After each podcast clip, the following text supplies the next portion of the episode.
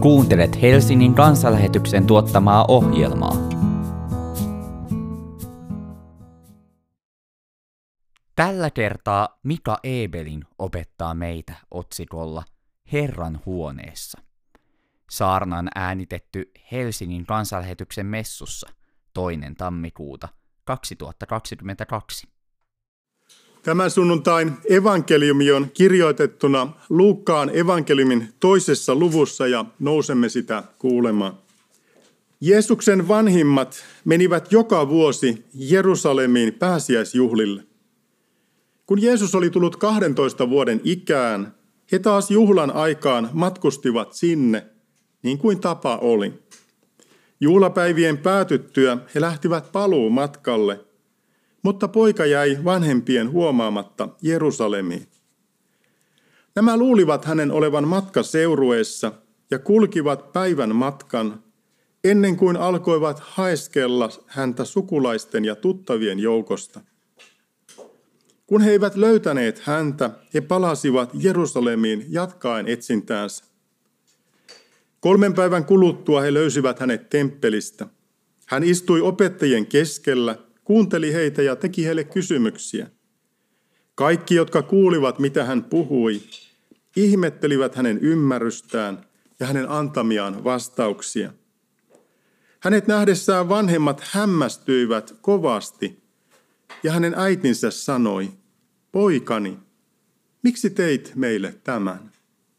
Isäsi ja minä olemme etsineet sinua, ja me olimme jo huolissamme. Jeesus vastasi heille, mitä te minua etsitte? Ettekö tienneet, että minun tulee olla isäni luona?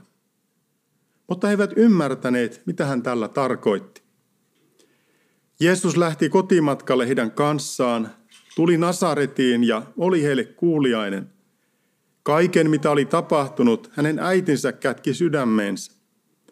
Jeesukselle karttui ikää ja viisautta – Jumalan ja ihmisten suosio seurasi häntä. Tämä on pyhä evankeliumi. Millainen äiti tai isä kadottaa 12-vuotiaan lapsensa kolmeksi päiväksi? Voimme vain kuvitella, miltä Marjasta ja Joosefista on tuntunut. Tuollaisessa tilanteessa helposti erilaiset syytökset nousevat pintaan niin itsesyytökset kuin toisenkin syyttelyt. Miten saatoin toimia niin, että poikani on kadonnut? Miksi sinä et pitänyt huolta pojasta? Kaiken tavallisen inhimillisen ahdistuksen lisäksi Maria ja Joosef ovat varmaankin miettineet asiaa sellaisesta näkökulmasta, josta tavallinen ihminen ei joudu sitä miettimään. Mitä merkitsee se, että me olemme kadottaneet Jumalan lupaaman Messiaan? Siis Maria sai etuoikeudekseen olla Messiaan äiti, ja nyt hän on kadottanut Messiaan poikansa. Millaisia uskovaisia me oikein olemme, kun olemme saaneet Jumalalta näin tärkeän tehtävän ja olemme epäonnistuneet näin surkeasti? Mutta todellisuudessa mitään hätää ei ollut. Jeesuksella oli kaikki hyvin. Jumalan suunnitelma ihmiskunnan pelastamiseksi jatkui, eikä ollut vaarantunut.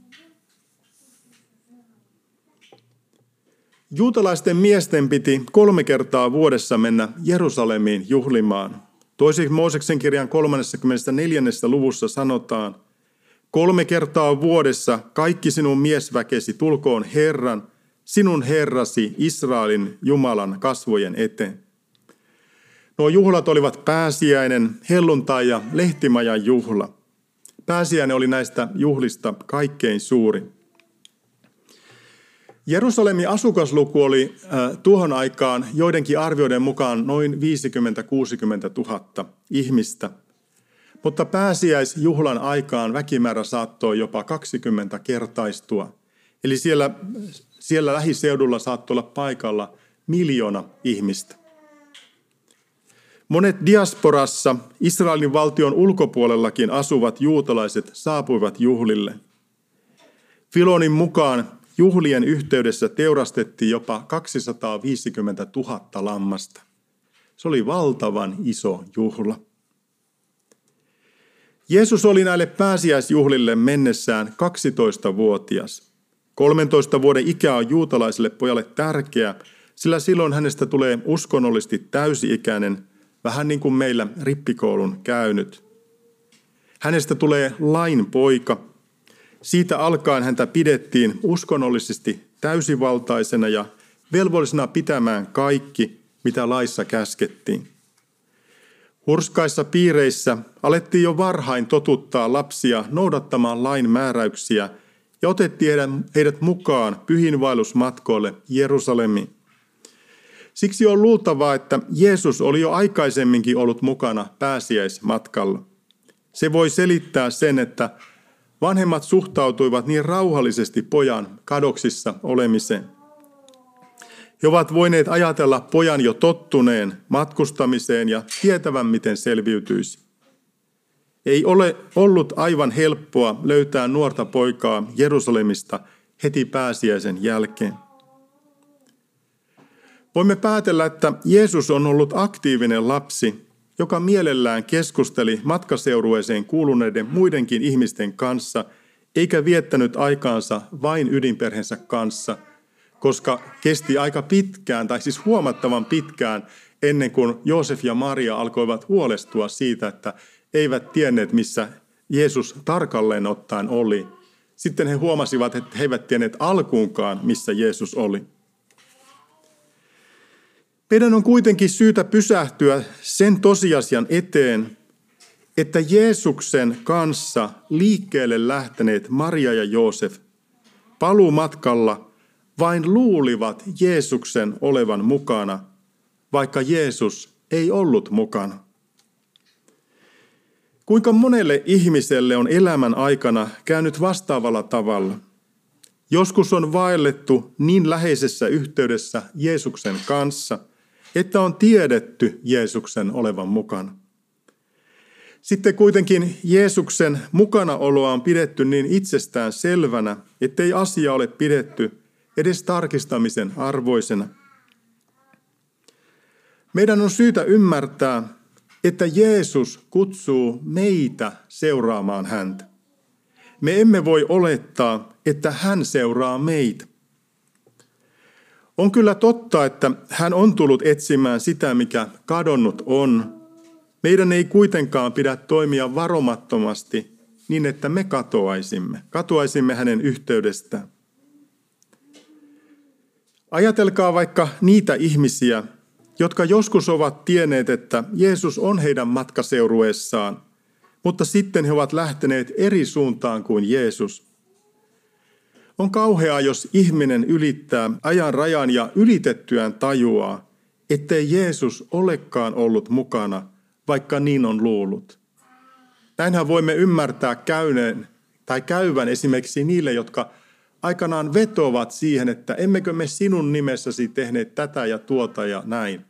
Mutta he eivät ole kuitenkaan ottaneet Jumalan sanaa varten. Jeesuksen puuttuminen herättää kuitenkin lisääntyvää huolta Joosefissa ja Marjassa. Vuorokauden he menevät kohti Galileaa, mutta kun Jeesusta ei löydy, he lähtevät palaamaan. Kolmantena päivänä Jeesus löytyy temppelistä. On luonnollista, että kun Joosef ja Maria olivat päivän menneet poispäin Jerusalemista, niin tarvittiin toki toinen matkapäivä, jotta he pääsisivät takaisin Jerusalemiin ja sitten kolmantena päivänä Jeesus löytyi. Juutalainen perinteinen opetustapa ovat olleet opetuskeskustelut. Ei siis kuunnella jotakin luentoa, vaan keskustellaan asioista. Opetuskeskustelun suuri etu on keskustelijoiden aktivointi. Kun osallistuu keskusteluun, on pakko seurata ja pohtia opittavia asioita. Ei voi ikään kuin kuunnella sujuvasti ja olla ajattelematta asiaa, vaan on niin kuin oltava mukana siinä keskustelussa. Toisaalta viisaasti vastaava huomataan ja hänen viisautensa auttaa toisiakin. Oli se varmasti aikamoinen kokemus, kun lapsi, joka ei vielä ollut tullut lain pojaksikaan, keskusteli opettajien kanssa ja nämä hämmästelivät pojan ymmärrystä. On hyvin luonnollista, että Maria tuossa tilanteessa sanoi Jeesukselle, Poikani, miksi teit meille tämän? Isäsi ja minä olemme etsineet sinua, ja me olimme jo huolissamme. Marian sanoissa on kuitenkin kaksi ongelmaa, jotka 12-vuotias Jeesus ottaa käsittelyyn. Ensiksikin Maria oli kutsunut Joosefia Jeesuksen isäksi. Jeesus näki tarpeelliseksi tuoda totuuden julki. Jumala on hänen isänsä, ja hänen on oltava tämän taivaallisen isänsä luona. Raamattu ei kerro, olivatko Joosef ja Maria kertoneet Jeesukselle mitään siitä, mitä oli tapahtunut reilut 12 vuotta aiemmin. Ehkä he olivat pohdiskelleetkin sitä, tulisiko heidän kertoa vai ei. Toisaalta hekään eivät vaikuta täysin ymmärtäneen, että Jeesus olisi enemmänkin, paljonkin enemmän kuin Israelin pelastaja. Että Jumala olisi hänen isänsä eri mielessä kuin Jumala on meidän isämme. Nyt kuitenkin kävi ilmi, että Jeesus tiesi erityisasemansa jo 12-vuotiaana, ja olikin niin, että Maria ja Joosef eivät ymmärtäneet, mistä oli kyse. Maria teki kuitenkin, niin kuin kunnon uskovaisen on hyvä toimia, kun jotakin Jumalan sanaa ei ymmärrä. Hän talletti kaiken, mitä oli tapahtunut. Hän talletti sen sydämensä. Sellaisillakin Jumalan sanan kohdilla, joita ei heti ymmärrä, on merkityksensä. Jonakin päivänä ne voivat aueta ja ravita, ja me voimme saada sellaisen aha-elämyksen, kun pyhä henki avaa meille jonkun sanan, mikä on ollut meille suljettu aiemmin. Toinen asia, mihin Jeesus puuttuu, on hänen äitinsä puhe etsimisestä ja sen työläydestä. Vastauksessaan Jeesus antaa ymmärtää, että pitäisi olla itsestään selvää, mistä hänet voi löytää. Hänet voi löytää sieltä, missä Jumala on. Me viidesläisessä kristillisyydessä emme ole aina arvostaneet kirkkorakennuksia ja Jumalan palveluskäyttöön varattuja tiloja riittävästi. Onhan Jumala nimittäin itse luvannut käskiessään Moosesta tekemään alttarin itselleen tällä tavalla. Joka paikassa, mihin minä säädän nimeni muiston, minä tulen sinun tykösi ja siunaan sinua. Ja tämän Jumalan lupauksen yleisyydestä me ymmärrämme, että Jumala ei siis sanonut Moosekselle, että tässä paikassa minä tulen ihmisten luokse, vaan hän sanoo joka paikassa, mihin minä säädän nimeni muiston. Minä tulen sinun tykösi ja siunaan sinua. Eli tämä on hengellinen yleisperiaate, ja tähän voimme luottaa. Sinunkaan ei siis tarvitse huitoa ilmaan ja hosua miettiessäsi, mistä löydät Jeesuksen. Sinun pitää vain miettiä, mihin Jumala on säätänyt nimensä muiston. Siellä hän tulee tykömme ja siunaa meitä. Kaste on aivan varmasti yksi niistä asioista, joihin Herra on säätänyt nimensä muiston. Onhan hän käskenyt tehdä kaikki kansat opetuslapsikseen, kastamalla heidät isän ja pojan ja pyhän hengen nimeen. Eli siinä on se Jumalan nimen muisto. Ja kun siinä on Jumalan nimen muisto, hän tulee luoksemme ja siunaa meitä. Ehtoolliseen hän on myös säätänyt nimensä muiston. Tehkää se minun muistokseni, Jeesus on sanonut. Raamattuun hän on säätänyt nimensä muiston, koska se on Jumalan sana. Edelleen kokoontumisen hänen nimensä hän on säätänyt nimensä muiston. Sillä missä kaksi tai kolme on kokoontunut minun nimeni, siinä minä olen heidän keskellänsä. Jeesus ei varmaankaan ole muuten vahingossa sanonut, että missä kaksi tai kolme on kokoontunut minun nimeni. Sehän kertoo siitä, että Jeesus haluaa meidän kokoontuva yhteen. Mutta oletko miettinyt sitä, miksi hän on sanonut kaksi tai kolme? Miksi hän on sanonut, että vaikka koronarajoituksenkin aikana, että miksi vaikka 15 on kokoontunut minun nimeni tai 12 tai jotain muuta. Hän on ottanut pienimmät luvut, joissa ihmiset ovat kokoontuneet yhteen. Ei tämä tietenkään tarkoita sitä, etteikö Jeesus voi olla ja ole meidän kanssamme, vaikka me oltaisiin yksinäänkin. Ja rukoillaan häntä Jeesuksen nimessä. Mutta kyllä tämä kertoo sen, että Jeesus haluaa meidän tulevan yhteen. Toisaalta hän rohkaisee valtavan voimakkaasti siitä, että vaikka, vaikka meitä olisi vain kaksi, hän tulee meidän luoksemme ja hän siunaa meitä. On myöskin todettava, että se, että Jumala on luvannut tulla meidän tykömme siinä, missä hän on säätänyt nimensä muiston, tämä ei tarkoita, etteikö hän voisi tulla, hän voisi tulla meidän luoksemme ja kohdata meitä muullakin tavoin. Mutta tämä tarkoittaa sitä, että meidän tulee etsiä kohtaamista hänen kanssaan hänen lupauksensa varassa ja mukaisesti. Hän voi tulla niin kuin hän tahtoo ja hän löytää meidät. Mutta me voimme luottaa löytävämme hänet siitä, missä hän on luvannut tulla meidän tykömme. Tällä tavalla hän on meille, pienille ja epävarmoille ihmisille, antanut varman paikan, missä me olemme turvassa. Kaste ja ehtoollin ovat seurakunnan yhteisiä asioita, kun me kokoonnumme yhteen. Toisaalta ää, raamatun lukeminen ja yhteen tuleminen vaikka yhden uskon ystävän kanssa.